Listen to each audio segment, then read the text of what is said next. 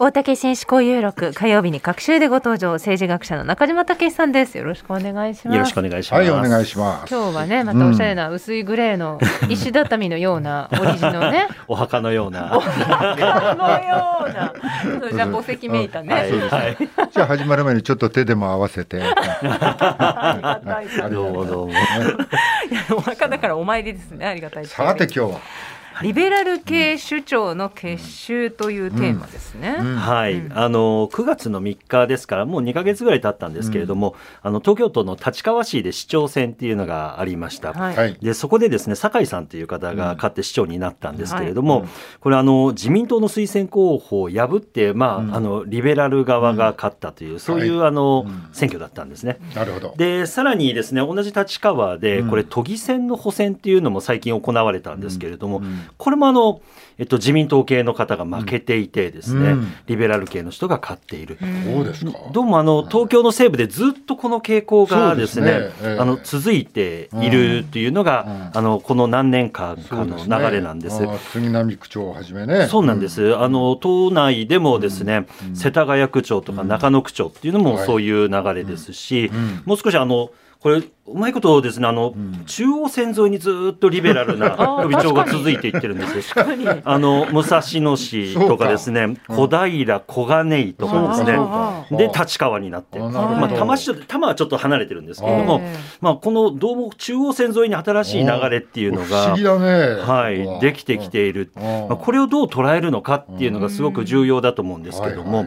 私はあのこれをですね日本の何か西部の中央線沿いの局所的な現象ではなくって、うんはい、世界的に起きている潮流と見たいと思っているんですね、うんうん、でそれが前にも少しあのご紹介したことがあるんですが、うん、ミュニシパリズムっていうふうな、これ言いにくいんですね、うんうん、ミュニシパリズム、そうなんですね、うん、地域主権主義っていうののまあ英語なんですけれども、はいえー、どういう流れかというと、うん、バルセロナという街が一番代表的なんですが、うん、スペインの有名な街ですよね、うん、あのなかなかこう国を一気に変えるのは難しいと、うん、でなかなか国政で過半数を取るって、まあ、気が遠くなるような作業なんですけれども、はいはい、しかし地方のですね市長とか、うんえー、日本でいうと区長もそうですし、うん、あるいはあのいろんなあの都道府県知事もありますね、うん、でこういうところはですねいい候補者を立てれば取れるんじゃないかと、うん、なるほど。で首長を取るとですねこうかなりのことを変えることができると、うん、あるいはあの地方議会の選挙っていうのもやはり国政よりはかなり出やすいわけですよね、ハードルが低いと、うん、だったら地方でですね自治体でこう実権を握ろうじゃないかと、で具体的に変えていこうと、うん、こんなにもう新自由主義でどんどんどんどんいろんなものがもうマーケット化されてしまって、うん、公共財みたいなのがボロボロになって、うん、格差が広がり、うん、そしてこんなの市場化しちゃいけないよっていうものまでどんどんどんどん商品にしてしまったので、うん、環境がどんどんボロボロになっていったりとかですね、うん、こんなことが続いてきたと、うん、やっぱり公共の手にあるいは市民の手にそういう公共財っていうのを取り戻せっていう運動が、うん、ミュニシパリズムという世界的な運動で、はいまあ、ヨーロッパではここあの何年かですね、うん、ナポリとかグルノーブルとか、うん、国境を越えていろんなこう新しい首長が誕生して、うん、でそこが連帯してですね、うん、新しい政治をやっていこうっていうのが、まあ、どんどんできてきてるんですね、うん、でどうもこれが日本もですね、うん、連動して起きてきていると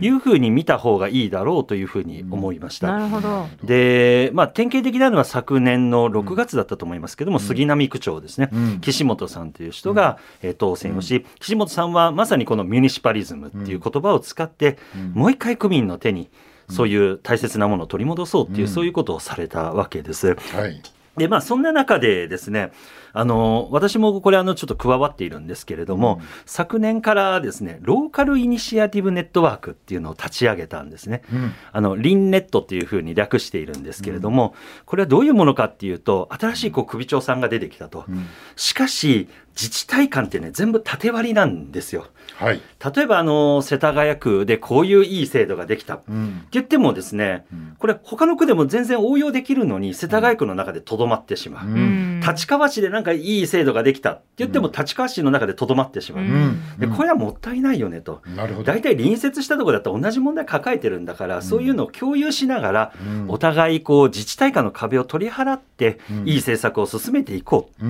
ていう、うんまあ、そういうことを始めたんですね、うん、あるいはあのこれ国はあの全部変えるのは大変だけども、地方で変えてしまえば実質変わってしまうっていうものもいっぱいあるんですね。うんうん、あの例えばあの世田谷区なんかはあのパートナーシップ戦線っていうのをやってるんですけれども、うん、これ エルジービーティーキュー の人たちが、うん、えーと公的にですね、うん、ふたりがパートナーであるっていうことをこう認めましょうと。うん、でそれによってあの例えば家族向けの不動産とかですね、うん、こういうものの購入とか賃貸ができたりとか、うん、なるほど、電話の家族割とかいろいろありますよね、はい、ああいうのもこう家族として認めていこうっていうね、いろんなものがどんどん広がっていくようなものがあって、うん、なるほど、これ国政でやろうとすると場合によって憲法改正とか大ごとになってしまうことを、うん、もう自治体で一個一個やってしまおうっていう、うん、まあ、そういうのをですね、うん、こう連携してできないかっていうのを始めたんですね、うん、でこれが本当にこう新しい潮流になっていくのか、うんうん、まあ、世界的なものとこう連動しながら、新自由主義の次ですね、うん、なかなかこう国政では自公はいまいちだなと、今支持率が岸田さんはものすごい低くなってるわけですね、うんうん、じゃあ野党の支持率が上がったかっていうと全然上がっていないと。そうですね。うん、でみんなこうどこに託していいのかわからないっていう状態の時に、はい、うん、こういう首長さんたちの連動っていうのが新しい政治潮流になるのかっていうのが今注目されてるんじゃないかなというふうに思っています。うんうん、先ほどの、ね、エルジービーティーキュー の取り組みでいうと、例えば国立市とかね、はい、なんかその結構周りの、ね、はい、自治体に働きかける形でやってるとこもありますものね。はい、そうなんです。あのこのパートナーシップ戦線っていうのは結構、ね、広がっていったんですね。どんどんどんどん広がっていって、うん、まさにこういうふうにボトムアップで変わっていくっていうことができるんだったら、うん、一個一個やっていこうよっていう、そういう運動なんだろうと思います。うん、まあ、暮らしに直結しますもんね、はい、自治体のいろいろな変化ってね。うんうんうん、そうなんです、うん、はい。いや、あ、まあ、あえてですけど、そのリベラルの波、はい、まあ、でそれは、うん、その野党のどの辺がこううまく引っ張ってるのかなっていうのと、はい、野党は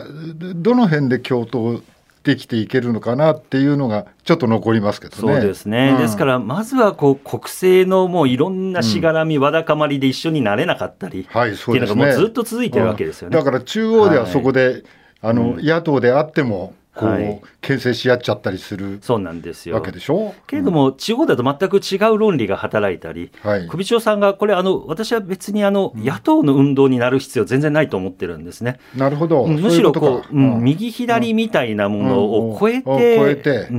何かこうリベラルな政策っていうものをこう連動しながら進めていく、うんうん、で中央政界とは違う政治の流れっていうのが生まれてきたらいいなと思います、ね。それがちゃんと市民と向き合ってれば、うん、この運動は絶対大きくなっていきますよね。そうなんですね。それを市民を置き去りにしないで、うん、まあね、その地方地方にはもう本当にこんな細かい難しい問題がたくさん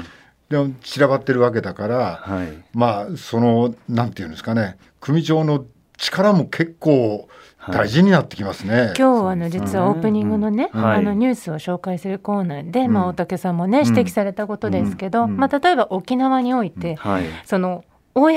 公公というものの、うん、えー、が何を指すかっていうことが国と、ね、うん、そう公益の公とは、うん、公は何を指すのかっていうのがその国の言い分と、うん、まあ、当然ながら沖縄の言い分とは異なっていると。で、ね、でまさにその沖縄が言うところの私たちの声をあなたたちは散々無視しているじゃないか、うん、それどこが公なんだという声と、はい、国のいやいや国には国っていうね、うん、もうちょっと対極的に見なきゃいけないものがあるんだから、はい、公とはそうであるってこの、うん、この対立軸っていうのはまさに今中島さんがおっしゃったような、はい、うん、あのまあ、自分たちで変えることができない大きなその対立軸、対立軸を地元では変えられるかもしれないっていう希望につながってるわけですよね。うん、おっしゃる通りで、あのミュニシパリズムっていうのが一番重視しているのはコモンっていう考え方なんですね。うん、コモン、コモンとかコモンズっていう言い方をするんですけれども、英語ですね。うん、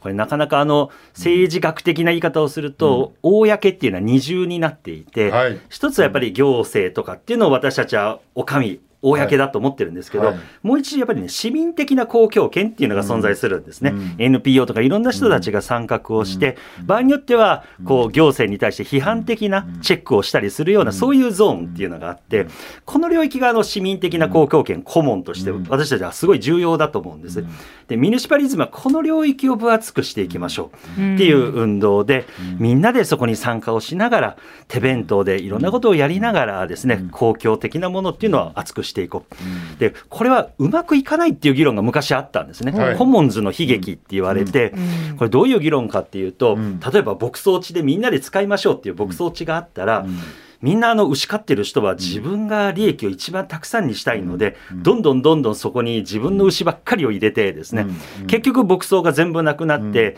牛が死んでしまうみたいな、みんなが共倒れになる、これあのコモンズなんていうのをやったら悲劇が起きるんだっていう議論があったんですけど、あのそうならないんですよね。あ、実際やってみたら、うん、いろんなことがあるんですけれども、でどういうことかっていうと、これ近代経済学とかの限界で、経済学ってどうしても人間のモデルを、人間は合理的に自分の利益を最大化するためにいろんな選択をし行動する動物だっていうことを前提としていろんな理論が組み立てられてるんですね、うんうんはい、けれどもね、僕たち人間ね、そうではないんですよね、うん、そんなに強欲じゃないよね。そうなんです。自分の利益をそんなにね最大化しようと思っていつも合理的な選択なんてしてなくって、うん、そうするとね、経済のいろんなモデルはねその瞬間崩れていくんですよ。なるほど。でコモンズね、案外うまく行ったりするんですよねだからやっぱり人間観、近代が持ってきた人間観もこの際変えていかないとうまくいかないんじゃないかなと思いますね、うんうんはい、そうだね、うんえー、でも中央は、まあ、黙ってても見てて、はい、なんで経済でも何でも中央見てると、うん遅れていってるのはなんでだろうって疑問だけが湧いてきちゃうもんね、うん、そうですね、うん、だから本当にもどかしい思いをねずっと国政を今も国会中継やっていますけれども、はいはいうん、持ってらっしゃる方多いと思うんですね、うん、何もまた変わらないじゃないかって思ってる、うんうんけれどもこう地方に目を向けると、うん、それぞれが生きている自治体で新しい運動があるんじゃないか、うん、そういうところに加わっていくこともまた私たちの政治参加なんだと思いますね、まあ、この間の、ねうん、統一地方選でも結構、うんまあ、あの中島さんがおっしゃってたような、うん、そのミュニシパリズムの、うんえーまあ、兆候のようなものが、ねうん、あの選挙結果にも出てあの、うん、現れていましたので、うん、ああもう国会中継見てらんないもうって思った時にはえっと次の市議選次の市長選いつだっけと、はい、そうですね、うん、どういう人立てたらいいのかってみんなでちょっと考えようっていうのも重要だと思いますね、うんうん、なるほど。大竹紳士公営録、はい、今日は中島武さんにリベラル系首長の結集についてお話しいただきました。ありがとうございました。ありがとうございました。